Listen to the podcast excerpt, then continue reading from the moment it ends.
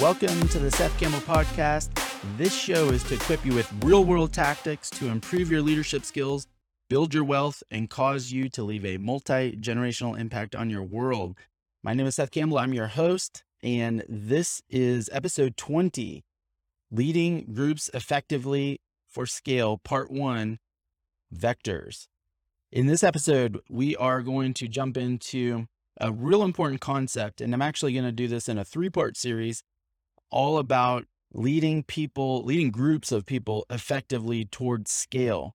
And in each one of these sections, I'm going to break down what I witness is one of the biggest, some of the biggest challenges that I see organizations that struggle to scale. I help people scale companies and businesses all the time.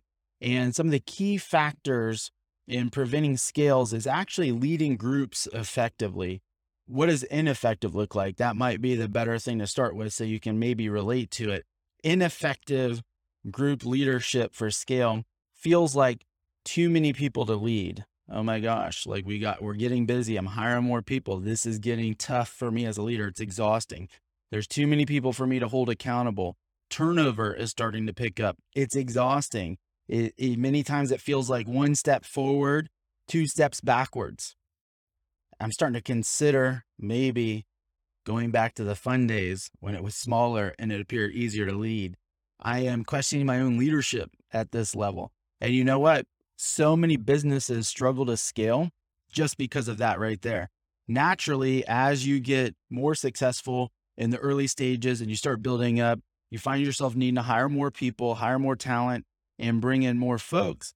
And then inevitably, we sometimes, or if we follow our natural instincts, we tend to have all these people reporting to us. It creates a ton of exhaustion. Naturally, it's difficult to lead a lot of people individually or the way you mm-hmm. led a small group. And that becomes one of the biggest issues to scale. Too many times when I consult with these small businesses that are working towards scale, or even some large businesses working in scale, is I, I come across an owner or a leader or a founder who's getting tired and he's really considering going backwards. It feels a lot like the hamster wheel of leadership.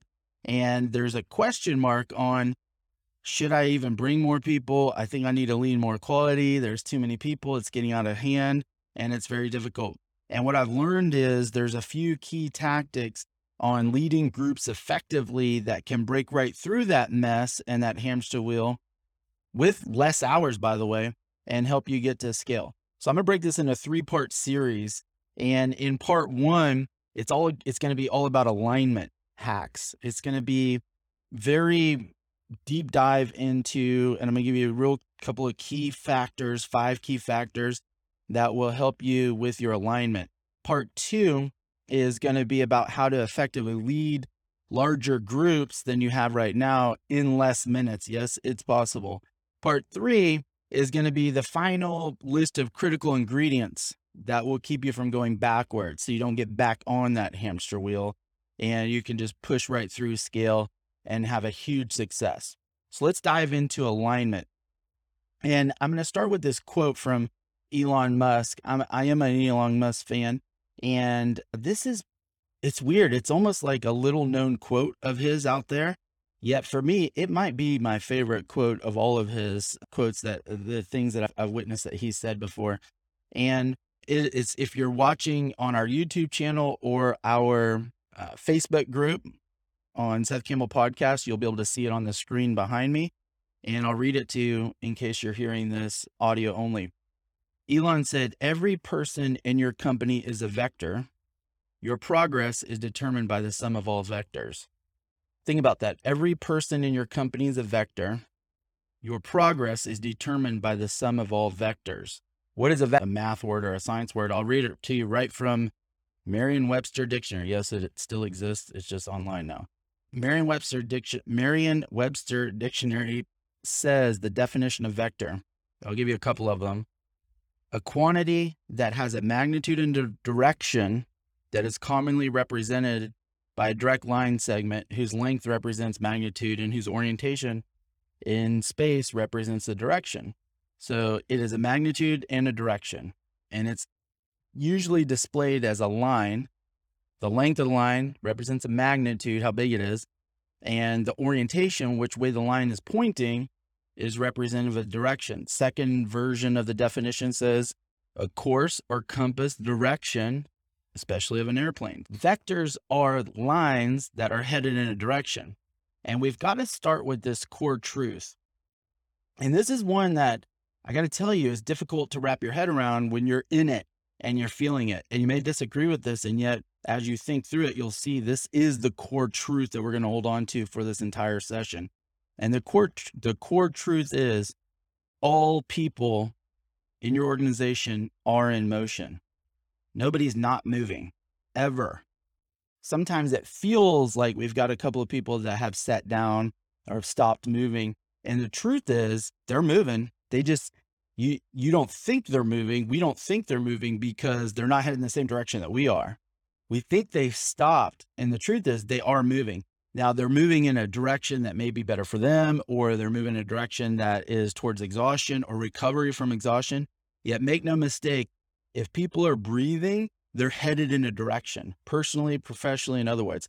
Every moment of our day, every second we make a decision, what do I do in the next second? That second points us in a direction. So all people are vectors, and vectors don't stop moving. They're lines it's just a matter of, yes, they move at different speeds. Yes, they move at different lengths of time. And yet they all are moving in a direction. So our job as leaders in this key piece towards getting alignment to lead groups effectively towards scale is understanding the principle of alignment. And we got to recognize this core truth that all people are in motion. Always, all of your people are headed in a direction today right now, as you're listening to this, are they headed in the only question is, are they headed in the direction that you want, that the company needs? So I'm going to give you five key rules to follow inside of this, lesson. Key rule number one is the leadership position. The question I get asked all the time, and we hear it debated all, all over the place is, should I lead from the front? Should I lead from the back? Should I lead from the sides? What's the answer? Yes, yes, and yes. All of the above. It, it's it drives me crazy when people just say, always lead from the back, always lead from the front.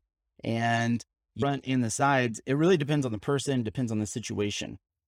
So the goal is alignment, not method. The goal is alignment as a leader to get through this mess and to get to scale, to get through leading multiple people. The goal is alignment, not the method. Too many times we make our method our goal and then we head in all kinds of different directions. So the, remember that the goal is alignment because your method changes, but your goal won't. For example, let's say it's an emergency. Right now, I don't know when you're listening to this, but as of today, we've got a war. We've got a Russia invading Ukraine.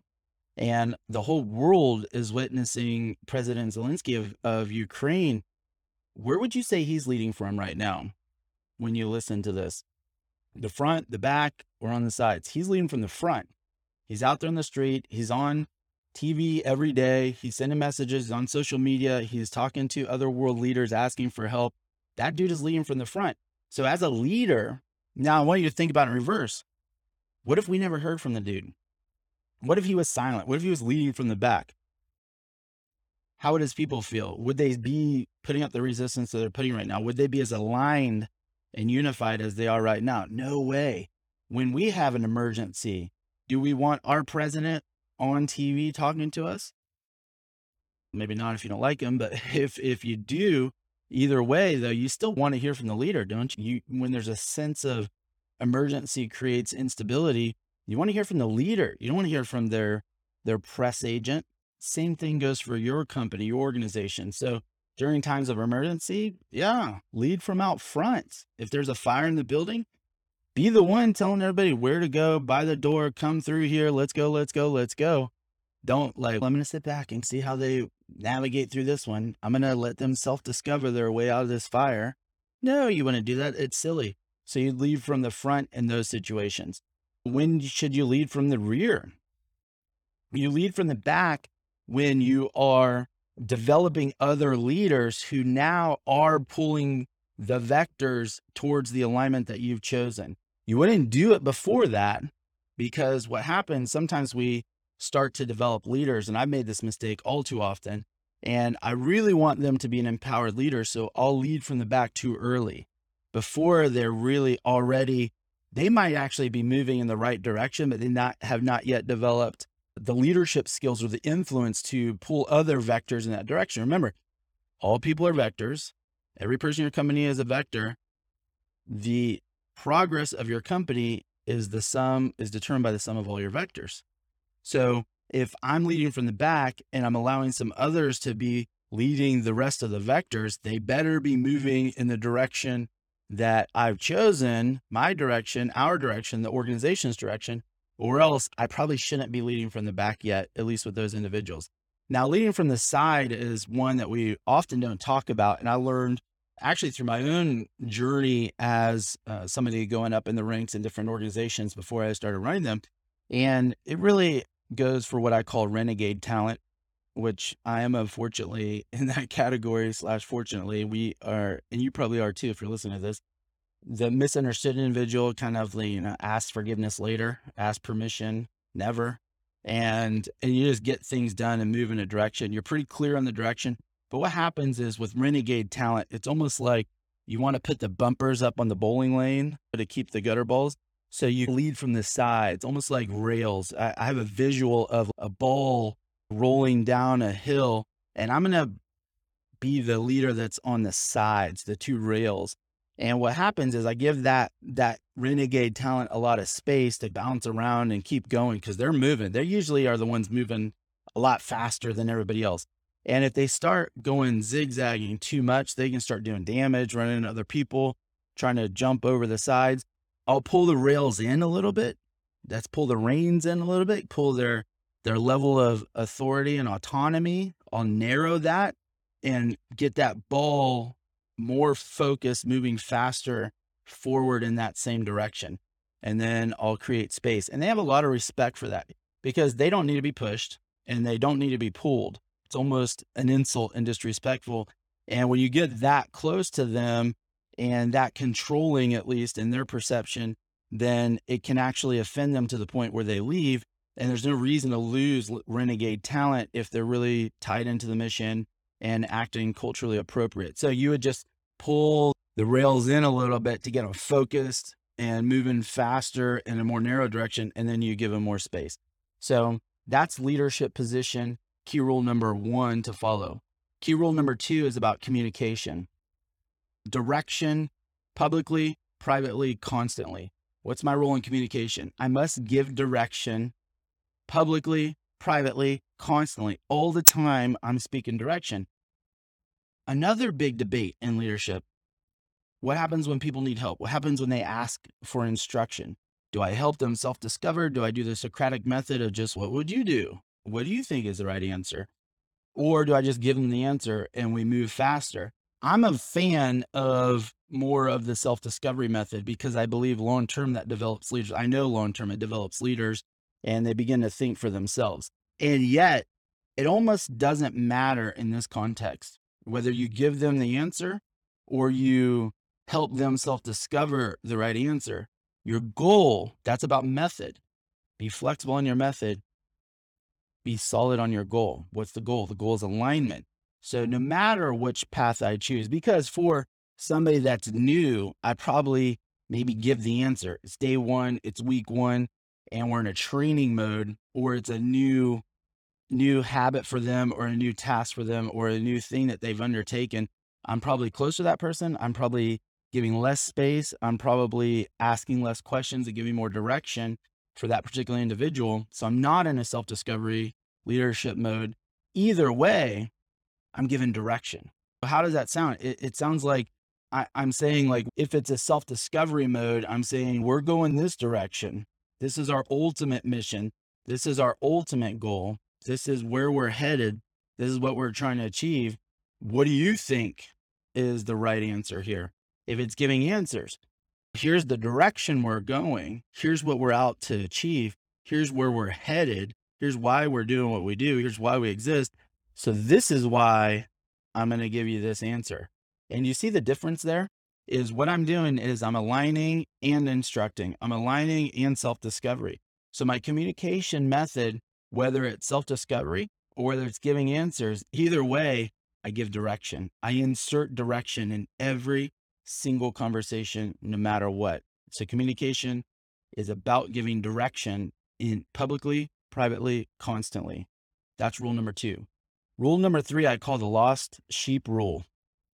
What do you do? What does the what does the shepherd do when one sheep starts to wander off? A vector starts to wander off. Is you go get him and you pull him back into the herd. So your job as the leader is as soon as you recognize a sheep, one of the people, and I'm not saying people are sheep, I'm just using an analogy of shepherds because it's biblical, is when one person starts to wander off, is you as the leader go get them and pull them back into the crowd. You pull them back into the to the vectors pointing in the appropriate direction. And you got to do that fast because what happens if you let them wander too far? The amount of time it takes you to go get them, you may not be able to pull them back at that point. It may be too far. And yet, either way, the amount of time it takes you to go pull them back, what have you done? You've left everybody else going. And you may come back to a scatter. You may come back to all the people heading all direction because what is the core truth? All people are moving all the time. So you've got to quickly, as soon as somebody, like within minutes, starts to slide off direction, we're in a meeting and they said something that was out of alignment. Maybe I don't publicly correct that. Maybe I just say a general statement. Here's where we're going. Here's where we're headed. And then as soon as that meeting's over, I'm calling that person or I'm pulling them aside and I'm saying like, Hey, where's your head at? Where you he-? don't forget, like we're going that direction and that's where we're headed. So that's why like what you said, I, I just want to double check and check the temperature on that. Are you still heading that direction? Are you still thinking with that lens, making decisions about going that way? So the lost sheep rule is move fast and help pull the vector back in alignment. Don't let it go too far, or you might come back to a scatter. And it's really hard to get off that. Rule number four is about updates. How many y'all love meetings? Tired of meetings, no more meetings. We've already covered that. What am I going to do as a leader? I keep talking about that, that all the time. They already know that. Or I let too much time pass between meetings. As you do that, as you have that voice in your head saying, oh, we don't need another meeting. We don't need to repeat the same thing. I don't have any content, any of that. I want you to feel the vectors all starting to go in different directions. You could feel it inside. You're lying to yourself if you think that they're all heading the same direction because one of the challenges as a leader, I'm real clear on the direction inside and out. I probably say it inside my head out loud a thousand times a day. But if I don't actually say it out loud to other people, or too much time passes between that amount of communication, then they're sliding in another direction because the core belief is all people are moving in some direction all the time. And I've got to constantly be declaring the decorate the the direction inside of that. So what happens is we have this problem where meetings sometimes we don't keep giving updates on the same direction or worse each meeting seems to have a different direction have you been part of that is it happening with you right now the meetings keep changing most common reason for that by the way i've observed is a leader has this feeling for a need for entertainment instead of alignment that's what i would call it and i hear that in the terms of oh i don't know what i should share in this next meeting. I need some content. I need a video. I need this. I don't really have anything to talk about. And these meetings are feeling boring or repetitious. Now that you can make them exciting, but still talking about the same stuff. The what happens is if you start skipping meetings because you're worried about differing content or not being entertaining enough, then you can easily lose alignment and have all your vectors start to spread out in different directions. Just think about the power. How many people do you have right now? Is it five? Is it 50? Is it 500? 5,000? What's the power of 5,000 people heading the same direction? I'll tell you, unfreaking stoppable. That's what the power is. The second most common reason that I observe people do this is when a leader starts calculating the cost of meetings instead of the cost of realigning a bunch of vectors later and the hassle in that. So, updates is about constant group meetings, communication, about direction, alignment, and giving updates on how we're doing. Here's the scoreboard. Remember, we're heading this direction. This is why we're doing this, is how we're doing right now. The fifth and final rule to follow in leading people effectively, leading groups towards scale in the vectors is timing. Great teams fizzle out. That is an absolute law of nature. The greatest of teams, think about any sports team that's been a dynasty, at some point they fizzle out. This is because a leader tends to set a finish line instead of a milestone. So, what's the rule to follow? At 70% of your goal, when you're 70% a goal, the leader must set the next goal. Uh, there's a science on motivation of humans that they've studied. Do you know when human motivation is at its highest? It's actually right before hitting a goal. It's 70, 80, 90% of a goal before you hit a goal. That's when a human's motivation is the highest. And their motivation by the time they hit the goal has already declined. So, as a leader, I can't be running these declines. When it's three or four people, I tend to be able to deal with that. When it's 50 people and I'm dealing with different people at different various levels, declining in motivation, I'm on the hamster wheel and I'm exhausted. So, as a leader, what I've got to recognize in timing rule is at 70% of us hitting a goal, I set the next milestone and I, there is no finish line. I don't think of anything as a finish line. Because what happens when you cross the finish line? What does anybody do when they cross the finish line? Yeah, they stop, they rest, they take a breath. When you cross a milestone, you can still celebrate. Don't hear me say go on forever and ever. You still celebrate and you can celebrate while you're moving. Celebration is a must. And the leader must already be speaking by the time you cross that milestone. They must already have been speaking about the greater direction. Don't forget, our mission is this yes, we're hitting this milestone, and the next milestone after that is this because our mission is greater. What happens is it's not to exhaust people. Exhaustion doesn't come from having too many milestones. Exhaustion doesn't come from having too many milestones.